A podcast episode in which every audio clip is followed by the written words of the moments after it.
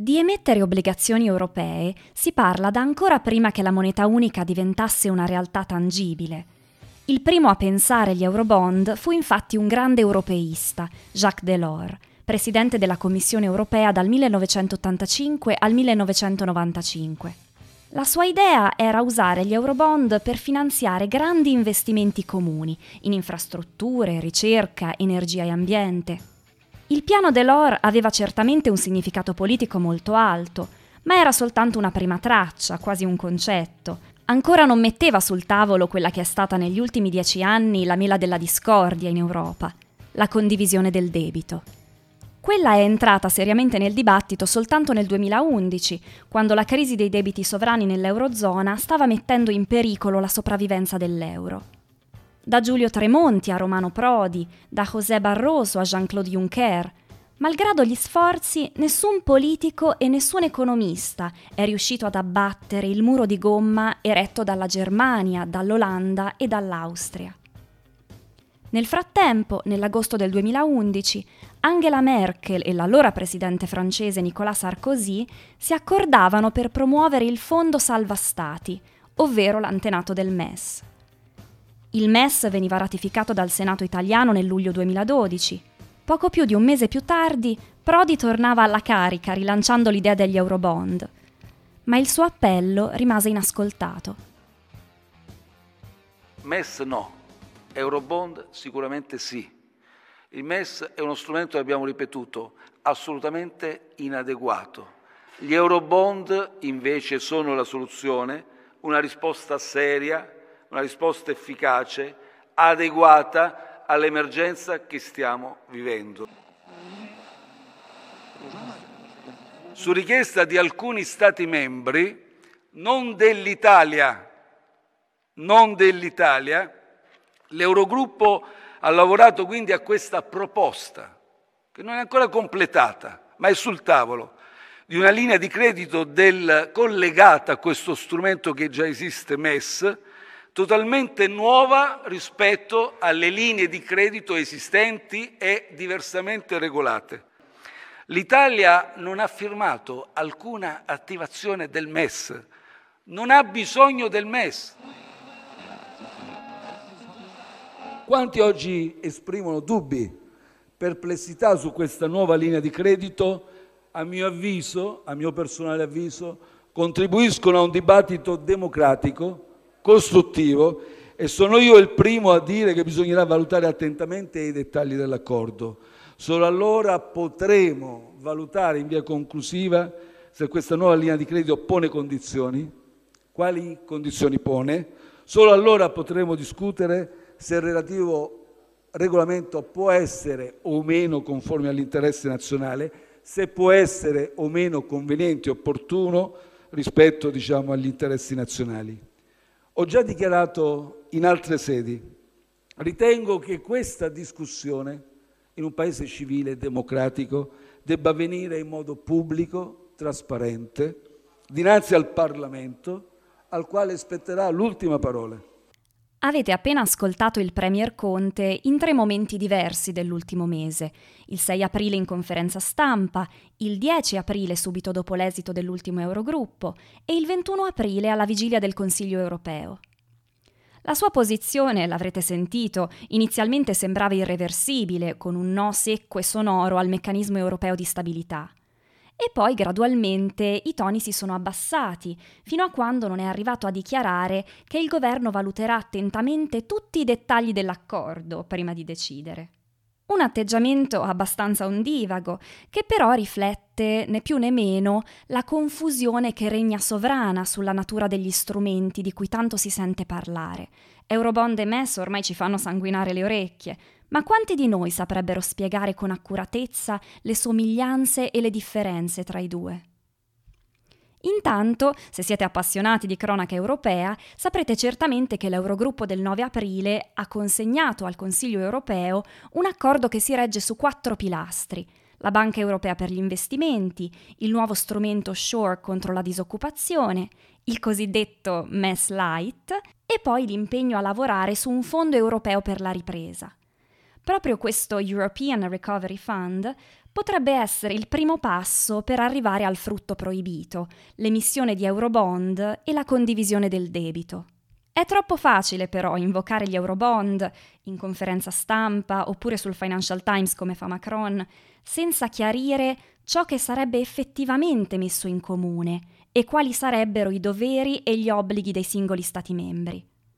Noi avevamo già cominciato ad affrontare questo tema nella seconda puntata del podcast con Angelo Baglioni, ma a questo punto la posta in gioco è talmente alta e la nebbia così fitta che abbiamo sentito il bisogno di un ulteriore approfondimento. Cosa significa davvero emissione di debito comune? Perché il MES e gli Eurobond sono più simili di quanto pensiamo? L'Italia dovrebbe avvalersi oppure no del MES in versione light? E perché anche il nuovo Recovery Fund è in sostanza identico al MES? Io sono Greta Ardito e state ascoltando una nuova puntata della Voce in Capitolo. La Voce in Capitolo Analisi critiche e risposte utili sui principali temi economici, politici e sociali del nostro tempo. Questo è La Voce in Capitolo, il podcast della voce.info.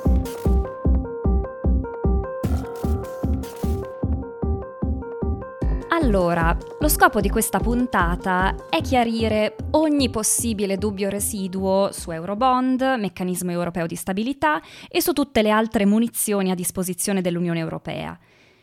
E per aiutarci in questa impresa è qui con noi Tommaso Monacelli, che è professore di economia monetaria all'Università Bocconi. Bentornato Tommaso. Grazie, grazie dell'invito. Allora, se sei d'accordo, io partirei proprio dai fondamentali perché non vogliamo dare più niente per scontato.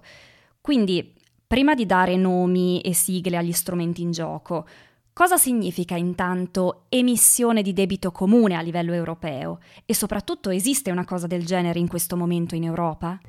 Allora, oggi non abbiamo esempi di quelli che vengono definiti come Eurobond, questa è l'ipotesi di cui si sente molto parlare, eppure tutti pensano di sapere di che cosa si tratti. Quello che presumibilmente molti hanno in mente con Eurobond eh, o nella sua versione più limitata, i cosiddetti Corona Bond, orientati all'emissione di debito per eh, le, solo le spese sanitarie. Dicevo, quello che presumibilmente molti hanno in mente con, con Eurobond è un'emissione di debito comune con una responsabilità eh, in solido tra tutti i paesi che eh, partecipano all'emissione di debito. Ecco, il, sottolineo questo elemento perché eh, la chiave mh, di tutte le differenze che poi esploreremo è proprio eh, in questo, cioè se un meccanismo di emissione di debito abbia o meno quella che si chiama una clausola di joint liability, cioè appunto di responsabilità in solido, il che vuol dire se Italia e Germania emettono debito in solido eh, e l'Italia non ripaga eh, la sua porzione di debito, ci deve pensare la Germania? Ecco, quindi la responsabilità in solido è ciò che qualifica gli Eurobond nel senso più classico. Poi vedremo che in realtà i politici intendono anche molte altre cose quando parlano di Eurobond. Ora siamo pronti per mettere un po' di più le mani in pasta. Quindi cerchiamo di spiegare in poche e semplici parole quali sono le similitudini e le differenze tra gli Eurobond e il meccanismo europeo di stabilità? Sì, cominciamo col, col MES, il cosiddetto meccanismo europeo di stabilità, che è un fondo comune tra paesi dal quale ciascun paese può eh, ottenere dei prestiti. Se l'Italia o un altro paese si indebitano col MES, eh, gli altri paesi membri div- diventano creditori. Il meccanismo del MES non prevede la joint liability, cioè la responsabilità in solito. Che cosa vuol dire? Cioè se l'Italia non dovesse ripagare il proprio debito con il MES, eh, la Germania o la Francia o la Spagna non dovrebbero ripagarlo al posto dell'Italia. In caso in cui l'Italia facesse default eh, sul eh, prestito ottenuto dal MES, il MES stesso vedrebbe erose eh, prima le proprie riserve e poi il proprio capitale e quindi dopo ciascun paese sarebbe chiamato a, a ricostituire il capitale del fondo. Quando invece si parla di Eurobond, eh, eh, si intende molto probabilmente, perché ripeto, non abbiamo esempi di cose simili, si intende un gruppo di paesi che si indebita con, debitori, con creditori terzi, in questo caso, investitori privati o fondi sovrani di altri paesi, eccetera. In linea teorica, le ipotesi che immagino si, si abbiano in mente per eh, un Eurobond eh, prevederebbero la joint liability, cioè il che lo rende un meccanismo molto più rischioso per dei paesi che si trovassero a far fronte al fallimento di uno dei partecipanti. Ripeto, in questo caso i creditori sarebbero investitori terzi. In caso di default dell'Italia, diciamo per 100 euro, eh, la joint liability implicherebbe che la Germania potrebbe essere chiamata dai questi creditori terzi, quindi altri investitori privati, a pagare tutti i 100 euro che l'Italia non è riuscita a ripagare. E dopo la Germania si dovrebbe eh, rivalere sugli altri membri, eh, gli altri paesi membri che sono stati sottoscrittori della, dell'Eurobond. Quindi riassumendo, dal punto di vista del paese debitore non c'è una grande differenza, anzi direi nessuna differenza tra il MES e, e gli Eurobond. In ogni caso si tratterebbe di debito che, nel nostro esempio l'Italia, dovrebbe ripagare. La differenza grande sarebbe per i paesi creditori, perché eh, nel caso del MES non ci sarebbe una joint liability, nel caso del, dell'Eurobond invece sì. Ecco, però su questo punto della responsabilità in solido dei paesi europei, in realtà c'è grande confusione. Leggevo per esempio un'intervista del Premier Conte a un quotidiano tedesco in cui Conte afferma più o meno noi vogliamo gli eurobond, però noi non chiederemo un solo euro ai tedeschi, quindi non vogliamo la mutualizzazione del debito, gli italiani ripagheranno da soli i propri debiti. Ecco, questa idea che ha in mente Conte sembra un po' in contraddizione con quello di cui parlavamo poco fa. Eh, cioè, vedi, il, l'ambiguità su questo è molto grande, non, ehm, credo che, che, che, sia fatto un po' ad arte.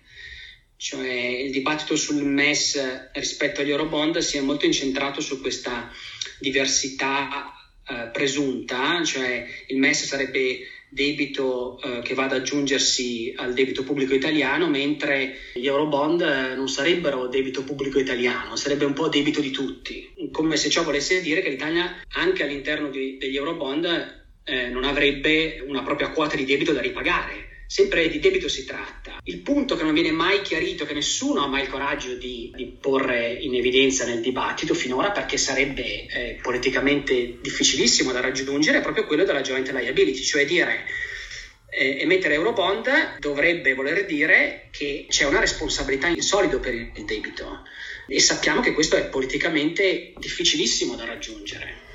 È su questo punto che si scontrano gli interessi diversi e le resistenze, diciamo, tra il nord e il sud Europa. Quindi, in linea di principio, tenendo per un attimo da parte la joint liability, noi abbiamo una prima parte dello strumento, la parte che consiste nell'andare sul mercato e raccogliere risorse a tassi più favorevoli di quelli che alcuni paesi europei potrebbero ottenere da soli. Ecco, questa parte del processo è identica tra MES ed Eurobond, è corretto questo? Esatto, okay. esatto. Ora, prima di passare oltre e di guardare anche all'opportunità o meno per l'Italia di avvalersi del MES, a me piacerebbe che tu ci aiutassi a sfatare alcuni miti che ancora circolano indisturbati sul meccanismo europeo di stabilità, in modo abbastanza telegrafico.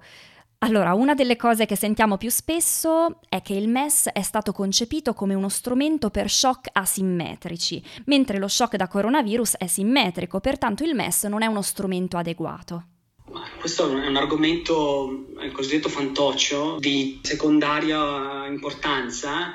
Il MES 1.0, diciamo così, quello di dieci anni fa, era sì concepito così per eh, aiutare paesi in crisi che fossero colpiti da shock asimmetrici, ma in ogni caso, innanzitutto il MES 2.0 sarebbe un MES con una condizionalità molto più bassa eh, e quindi molto diverso da prima, ma eh, il punto principale è questo, vista la quasi equivalenza dal punto di vista di un paese debitore tra il MES e un Eurobond, questa obiezione sul MES cade. Perfetto. Un'altra argomentazione molto celebre è che il prestito ottenuto grazie al MES andrebbe restituito, mentre il prestito ottenuto grazie ad emissione di Eurobond invece no. Ecco, questo è quello che si ama pensare rispetto a, o voler far credere rispetto ai due, ai due casi. In ogni caso di debito si tratta, in ogni caso vorrebbe dire eh, che l'Italia ha più debito da ripagare, non sarà nel caso degli Eurobond un, un debito eh, espresso in BOT o BTP, ma sarà una, una, porzione del debito espresso in Eurobond a cui l'Italia partecipa.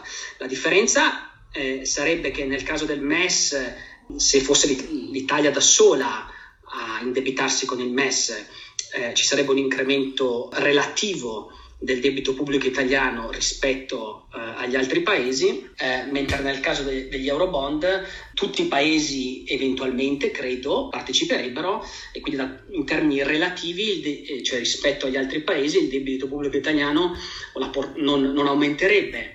Ma ciò non vorrebbe dire che in senso assoluto il debito pubblico italiano non, non sarebbe più alto. Ecco, quindi anche questa obiezione lascia un po' il tempo che trova. Ora, noi siamo in attesa del Consiglio europeo del 23 aprile e mh, al di là delle indiscrezioni e delle previsioni più o meno realistiche che leggiamo ogni giorno sui giornali, siamo rimasti all'esito dell'Eurogruppo del 9 aprile, che ha sfornato, lo dicevamo prima, quello che viene chiamato MES Light, diciamo, MES 2.0. MES Light che non prevede alcuna condizione penalizzante per l'accesso, c'è soltanto un vincolo di destinazione per spese sanitarie dirette oppure anche indirette e poi i fondi che si possono prendere a prestito arrivano fino al 2% del PIL di un paese. Allora, prima cosa, secondo te l'Italia dovrebbe avvalersi oppure no del MES in questa versione light?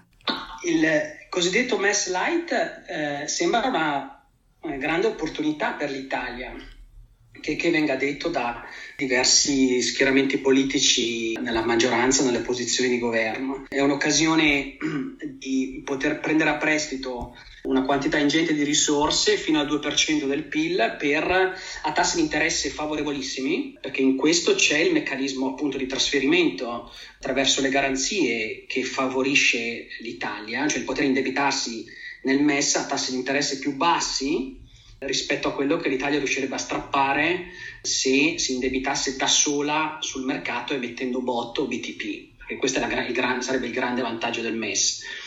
Potrebbe, ripeto, prendere a prestito una, una somma ingente a costi molto eh, contenuti eh, per fare qualcosa che tutti riteniamo importante. C'è un, eh, c'è un dibattito, un po' un divago da, da tanto tempo in Italia sull'austerity, sulla, sulle, sulla, presunta contrazione delle spese nella sanità, l'inadeguatezza della sanità pubblica, eccetera. Qui c'è una grande occasione di avere tantissime risorse a costi bassissimi per poter eh, eventualmente sistemare, ammesso che sia vero, i presunti guasti nella sanità pubblica italiana.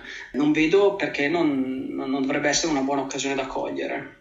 Però, anche se le condizioni di accesso sono state eliminate, mancano alcuni passaggi delicati, in particolare la definizione della scadenza del debito e poi, molto importante, quanto durerà il periodo di emergenza che elimina questa condizionalità nell'accesso? Quali sarebbero per noi le condizioni ideali da ottenere durante le trattative? È evidente che, ed è questa la battaglia che l'Italia avrebbe dovuto fare, e magari spero farà nei prossimi giorni, eh, è evidente che riuscire a strappare un orizzonte molto lungo per il ripagamento di un debito eh, con il MES, oltre che eh, tassi di interesse molto bassi, dovrebbe essere un, un, un obiettivo del nostro Paese quindi una, una, condizionalità ancora più morbida sui, sui, tempi di soddisfazione di questo debito.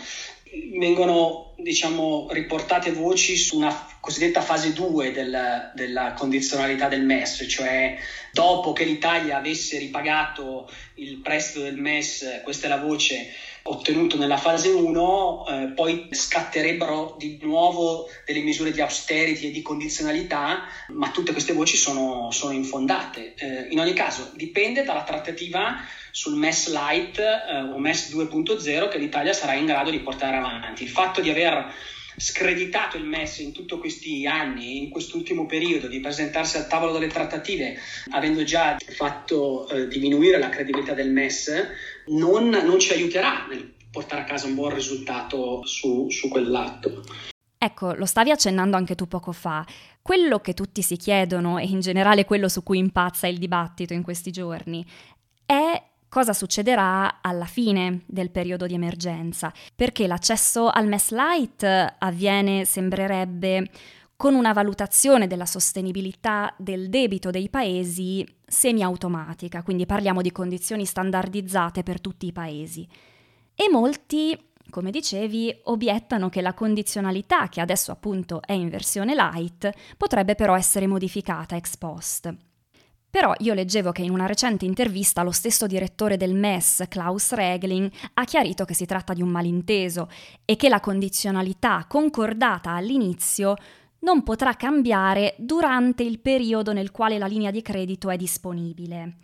Quindi sembra proprio fondamentale stabilire la durata di questo periodo di emergenza, perché lui dice alla fine di questo periodo di emergenza poi tutti gli Stati membri dovranno tornare a rafforzare i loro fondamentali in base al quadro di vigilanza europea.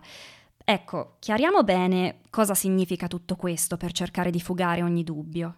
A me sembra tutto molto chiaro, cioè se il MES dovesse estendere una linea di credito per l'Italia, un prestito, non so, a 30 anni, a tassi di interesse molto bassi per eh, ehm, eh, sistemare la sanità pubblica in Italia, probabilmente vigilerebbe durante questo periodo sul fatto che le spese eh, italiane avvenissero principalmente nel settore sanitario, ma una volta restituito il prestito al MES, l'Italia rientrerebbe in nessuna procedura particolare di vigilanza sul proprio debito. Non innanzitutto non ci sarebbe nessuna ragione perché se l'Italia avesse restituito il, il, il prestito con il MES vorrebbe dire che sta, si sta comportando virtuosamente. In secondo luogo l'Italia rientrerebbe eh, all'interno di tutte le, le, le, procedure di vigilanza all'interno, all'interno dell'Unione Europea per come sono adesso. Ovviamente sappiamo bene che il patto di stabilità e crescita è stato sospeso, difficile capire che cosa succederà al patto di stabilità e crescita, cioè le, le, regole sul 3%, il trattato di Maastricht, eccetera. Può darsi che non ritorneranno più e che quindi il futuro prossimo sia un, un futuro in grande trasformazione, eh, in cui diciamo, un primo embrione di unione fiscale eh, all'interno dell'Europa magari eh, sarà, sarà, iniziato, ma su questo nessuno può assumere alcunché, per cui né in una direzione né nell'altra quindi inutile seminare il panico prima di sapere che cosa effettivamente accadrà. Esatto, mi paiono delle argomentazioni pretestuose, ecco. Invece un'altra obiezione che sentiamo a volte è che i prestiti del MES sono crediti privilegiati, quindi sono prestiti cosiddetti senior e quindi hanno priorità rispetto a tutti gli altri debiti di uno Stato. Quindi, come è successo per la Grecia, questo potrebbe far schizzare in alto i tassi di interesse sui normali BTP italiani e questo chiaramente è un problema per un paese come l'Italia fortemente indebitato. Ora, Posto che questo effettivamente accada, perché poi ricordiamolo, c'è sempre fondamentale l'ombrello della Banca Centrale Europea con il suo imponente piano di acquisti di titoli di Stato. Però ecco, anche se questo dovesse accadere, quello che non capisco è perché questa obiezione vale per il MES e non anche per gli Eurobond, visto che anche gli Eurobond sarebbero verosimilmente titoli senior e quindi in caso di default anch'essi avrebbero priorità rispetto a tutti gli altri debiti dell'Italia. Quindi il problema si porrebbe ugualmente.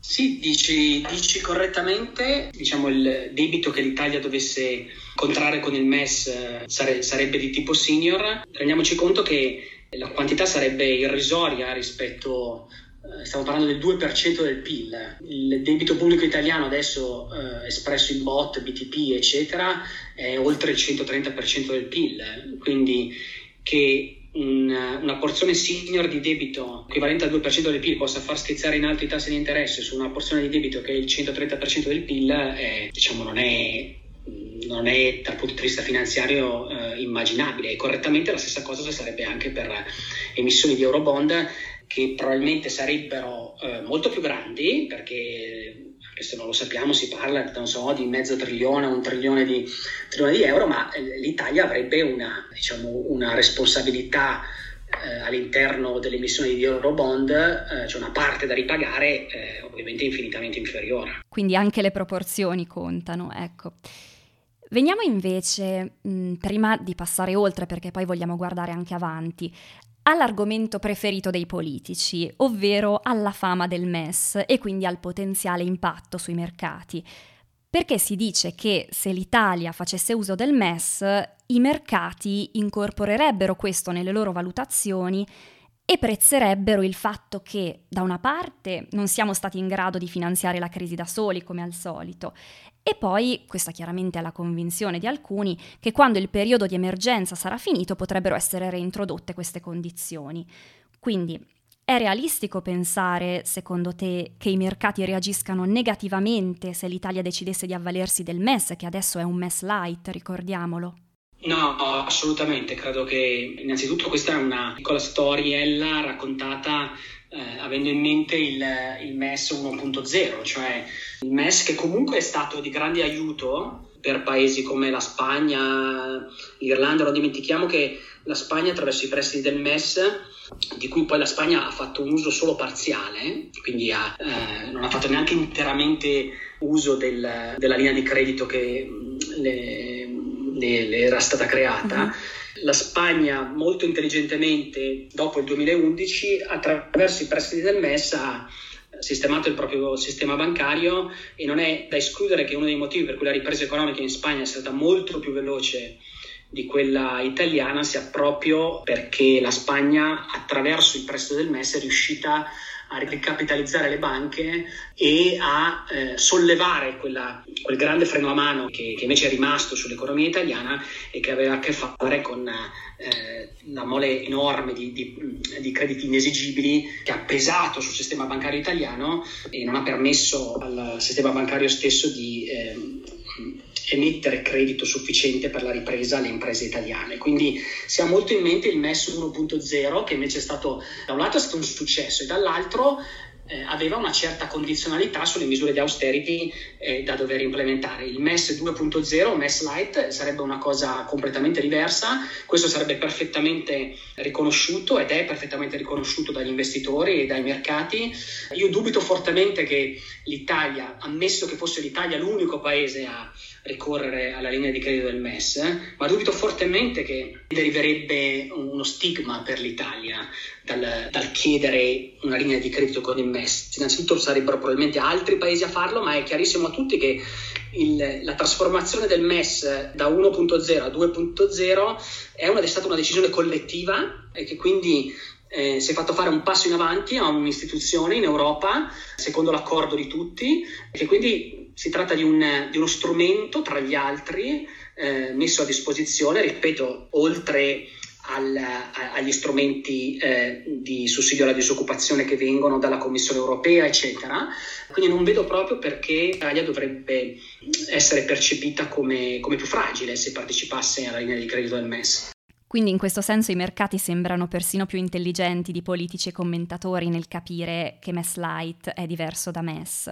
Tra l'altro mi domando anche se gli operatori del mercato, visto che sono in grado di cogliere questa differenza, non siano anche in grado di incorporare nelle loro valutazioni il fatto che se accediamo al MES, questa è una precondizione per l'avvio delle OMT da parte della Banca Centrale Europea, con conseguente rafforzamento dell'Italia sul mercato. Quindi se è vera la prima, se sono in grado di capire una cosa, perché non anche la seconda? Certo, ma è vera anche una cosa, un argomento ancora più forte secondo me. Allora, l'Italia non ha, piacciono una grande reputazione dal punto di vista della gestione della propria finanza pubblica. È vero che il, negli ultimi anni eh, siamo stati relativamente disciplinati, abbiamo prodotto dei, dei, surplus di avanzo primario, eccetera, però lo stock di debito che è sulle nostre spalle è il segno di una incapacità di, di controllare essenzialmente la spesa pubblica e di indirizzarla in termini efficienti e produttivi.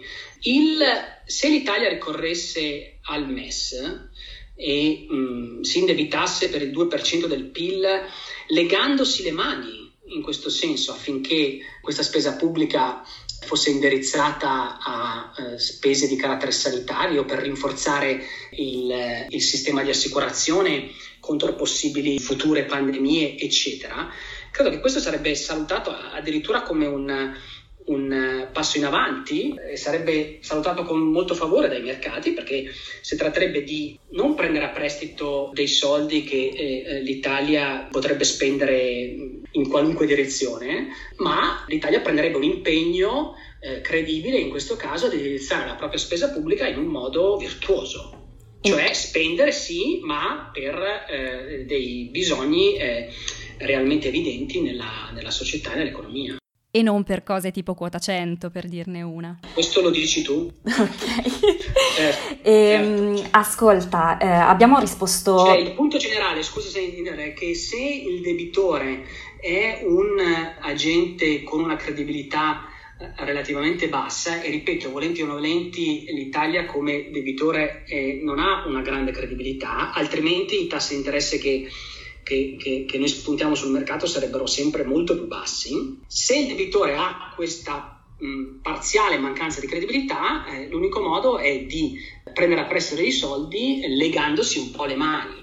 Ora, Ringraziamo che in questo caso con il MES non si tratterebbe di legarsi le mani a misure di austerity, eccetera, si tratterebbe solo di legarsi le mani a spendere questi soldi nella sanità, qualcosa che moltissimi, anche, eh, e questo è paradossale, tanti di coloro che attaccano il MES e hanno una pregiudiziale negativa verso il MES, eh, ritengono che eh, appunto spendere di più in sanità sarebbe eh, una cosa buona e giusta, ma allo stesso tempo attaccano la possibilità che l'Italia mhm. possa eh, usufruire di questi soldi attraverso il MES. Quindi paradossalmente avere un sentiero un po' più stretto rispetto a quello a cui siamo abituati ci toglie un po' di quella fama da spendaccioni di cui godiamo. Diciamo Ma proprio così. questo darebbe più credibilità e sarebbe eh, salutato dai mercati, con, uh, mercati, investitori eccetera, con, uh, con grande tranquillità.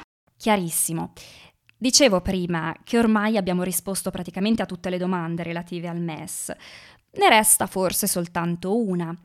L'Italia ha davvero bisogno di accedere al MES Light, considerando che si tratta soltanto di 36 miliardi e considerando soprattutto che con il nuovo programma di acquisti della BCE può già indebitarsi sul mercato a tassi favorevolissimi. Quindi l'azione della BCE non basta? In, in linea teorica è vero, per ora l'ombrello della BCE è potente, potrebbe permettere all'Italia di mh, spendere di più indebitandosi finanziando questa spesa indebitandosi con bot o BTP. Però stiamo anche vedendo che lo spread rispetto ai Bund sta salendo facilmente sopra i 200 punti base, quindi ogni condizione sarebbe molto simile, eh, cioè da un lato eh, indebitarsi di più emettendo bot e BTP sotto l'ombrello della BCE, dall'altro eh, finanziarsi con il MES, con il vantaggio nel caso del MES che questa porzione di debito sarebbe con certezza emessa a tassi di interesse già molto bassi e fissati,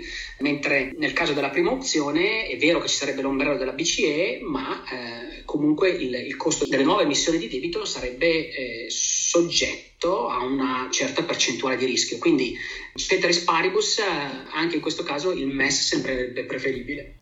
Ecco, quindi con lo spread non si sa mai cosa può accadere, quindi meglio avere un salvagente. Lanciamo invece adesso uno sguardo al futuro, perché oltre al MES Light il Consiglio europeo dovrà anche decidere come attivare quei 500 miliardi che sono stati messi a disposizione con quello che è stato chiamato il Recovery Fund o European Recovery Fund dopo l'Eurogruppo del 9 aprile. Quale sarebbe, secondo te, l'ipotesi ideale per questo fondo, per attivare queste risorse, perché quello che si spera è un po' che Recovery Fund significhi alla fine Recovery Bond e quindi poi Eurobond. No, ma infatti, diciamo, il Recovery Fund sarebbe la base della creazione degli Eurobond, cioè di una forma di Eurobond, vale a dire per poter finanziare questo Recovery Fund dovrebbero essere emessi, l'ipotesi sembrerebbe, titoli molto simili a quelli che noi abbiamo descritto come Eurobond eh, fino a questo momento. Mm, benissimo, se eh, tutti i paesi dell'Europa eh, dovessero accettare di emettere dei titoli di debito con joint liability per finanziare il recovery fund, tutti felici, saremmo, saremmo tutti contenti. Non vorrei che questa chiacchierata sembrasse una difesa ad oltranza del MES come se gli Eurobond fossero una, una cattiva idea. Eh, il punto più sottile qui è che gli Eurobond non è che siano una cattiva idea. Gli Eurobond, innanzitutto, bisogna capire di che cosa si tratti. Eh, secondo, bisogna accettare che dietro l'idea di Eurobond eh, ci sia una joint liability. Dopodiché, attraverso gli Eurobond sarebbero eh, finanziati eh, prestiti ai vari paesi europei, Italia inclusa, per poter finanziare la ripresa eh, dopo la fine, speriamo non così lontana, della recessione da Covid. E beh, ma comunque su quella parte di debito l'Italia dovrebbe cavarsela da sola dal punto di vista di raccogliere tasse e far crescere di più la propria economia per poter, per poter ripagare quella porzione di debito. Quindi fino in fondo non esiste una vera e propria forma di debito comune, a meno che non ci sia innanzitutto appunto eh, joint liability, come abbiamo detto, quindi responsabilità in solido per ripagare il debito e secondo non ci sia una forma di terza di imposizione fiscale che sia indipendente dai, eh, dalle, diciamo, dalle, dalla struttura di tassazione dei, dei, singoli paesi europei. E questo potrebbe avvenire solamente se il, l'Europa avesse una, uh, un proprio budget comune e la possibilità di imporre vere e proprie tasse europee, il che però ovviamente non sarebbe un, un eh, non sarebbe Babbo Natale che arriva, perché chiaramente anche imporre e avere una forma di imposizione terza, indipendente di tipo europeo, vorrebbe dire fortissimi e permanenti trasferimenti tra paesi, perché chiaramente una tassa federale europea, diciamo, verrebbe in modo sproporzionato finanziata molto di più dai paesi che crescono di più. Quindi il, la Germania e il Nord Europa molto più, eh, molto più che l'Italia. Non se ne esce da questo circolo, cioè qualunque meccanismo di condivisione dei rischi comporterebbe un uh, trasferimento permanente di risorse dai paesi che crescono di più a quelli che crescono di meno. Ed è per questo che è così politicamente difficile mm-hmm. da raggiungere, perché gli elettori del Nord Europa dovrebbero essere convinti dai loro politici che valga la pena in nome della solidarietà europea, in nome eh, di un obiettivo più alto, finanziare di fatto permanentemente i paesi dell'Europa che crescono di meno. E questo non è facile da accettare mm-hmm. per, per, gli elettori del nord Europa. Si tratta di essere realistici, non di essere contro una qual- qualche forma di solidarietà europea che, per carità, ben venga. Ecco, però si dice che in realtà Ursula von der Leyen abbia un'idea su cosa fare con questo recovery fund, un'idea che coinvolge, almeno secondo quanto riportano i giornali, direttamente la Commissione europea, quindi sarebbe la Commissione stessa ad andare sui mercati e a emettere dei bond usando però come garanzia il bilancio comunitario 2021-2027. Io immagino costituendo una specie di fondo di scopo all'interno del bilancio. Quindi il piano sarebbe andare sui mercati, raccogliere, si dice, fino a mille miliardi e poi la Commissione verserebbe direttamente queste risorse ai paesi più colpiti. In parte sembra sotto forma di prestito a lunga scadenza e invece in parte addirittura sotto forma di aiuti a fondo perduto. Ecco, quello che ti chiedo è quali sono le implicazioni in questo caso? Cioè usare come garanzia, invece della cassa comune del MES, il bilancio dell'Unione Europea, magari con un contributo che annualmente gli Stati dovrebbero versare, questo come cambia le carte in tavola? Niente, è identico. È identico. Cioè, quello che tu hai descritto fino adesso è il MES. È il MES. okay? Cioè il bilancio comune europeo è il capitale apportato alla creazione del MES come ritornando alla nostra discussione iniziale, la differenza cruciale sarebbe, cioè se la Commissione usa il bilancio de- dell'Europa eh, come garanzia, magari mm, questo bilancio è piccolo, supponiamo che sia uguale a 100 e poi si indebita eh, sul, sul, mercato per un ammontare di 500, dopo con questi 500 li ridistribuirebbe non so, eh, 50 all'Italia, 30 alla, alla, Germania se ne avesse bisogno, eh, 80 alla Spagna, non lo so. E ovviamente l'Italia sarebbe responsabile di ripagare questi 50 che gli vengono dati, va bene? Il punto chiave tornerebbe ad essere, benissimo, se l'Italia non dovesse ripagare questi 50, ci sarebbe joint liability, cioè dovrebbero essere la Germania, la Francia, eh, eh l'Olanda e la Finlandia a ripagare quei 50, sì o no? Finché questo non ci sarà detto, eh, eh, qualunque forma di, mh, di, intervento sul mercato, di presunta emissione di debito comune che, che, eh, che sia anche con garanzia della, eh, del bilancio dell'Unione Europea sarebbe equivalente al MES. Quindi siamo tornati al punto di partenza, per cui senza responsabilità in solido per i debiti contratti non esistono di fatto eurobond e il fatto di mettere in gioco il bilancio dell'Unione Europea come cassa comune invece del MES non cambia assolutamente niente. No, il del MES può essere sempre espanso, a, tra l'altro il bilancio della il bilancio federale diciamo, dell'Unione è, è, molto piccolo, certo che si può immaginare di avere un bilancio molto più grande, ma non cambierebbe la sostanza. Il bilancio più grande come garanzia, come capitale iniziale, eh, permetterebbe di strappare tassi di interesse molto bassi, questo è il primo pezzo di garanzia, ma dopo questo fondo che ha come garanzia il bilancio eh, dell'Unione, eh, dovrebbe indebitarsi con investitori terzi, con altri fondi sovrani nel resto del mondo, raccogliere tanti soldi in più, benissimo, e emettere tanti piccoli prestiti a Italia, Francia, Spagna e che ne so, Olanda.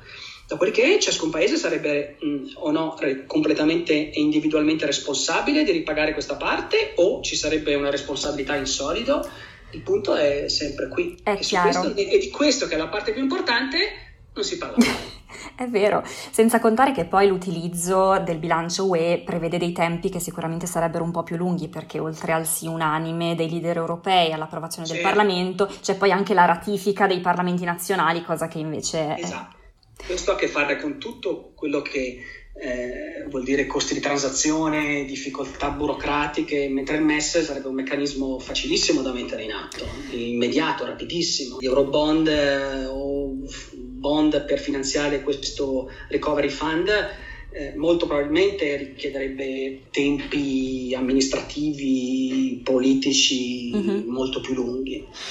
Eh, quindi mh, è difficile trovare un argomento se non eh, in termini di slancio in avanti, di solidarietà, di, eh, diciamo, di progressione del, del, progetto comune europeo.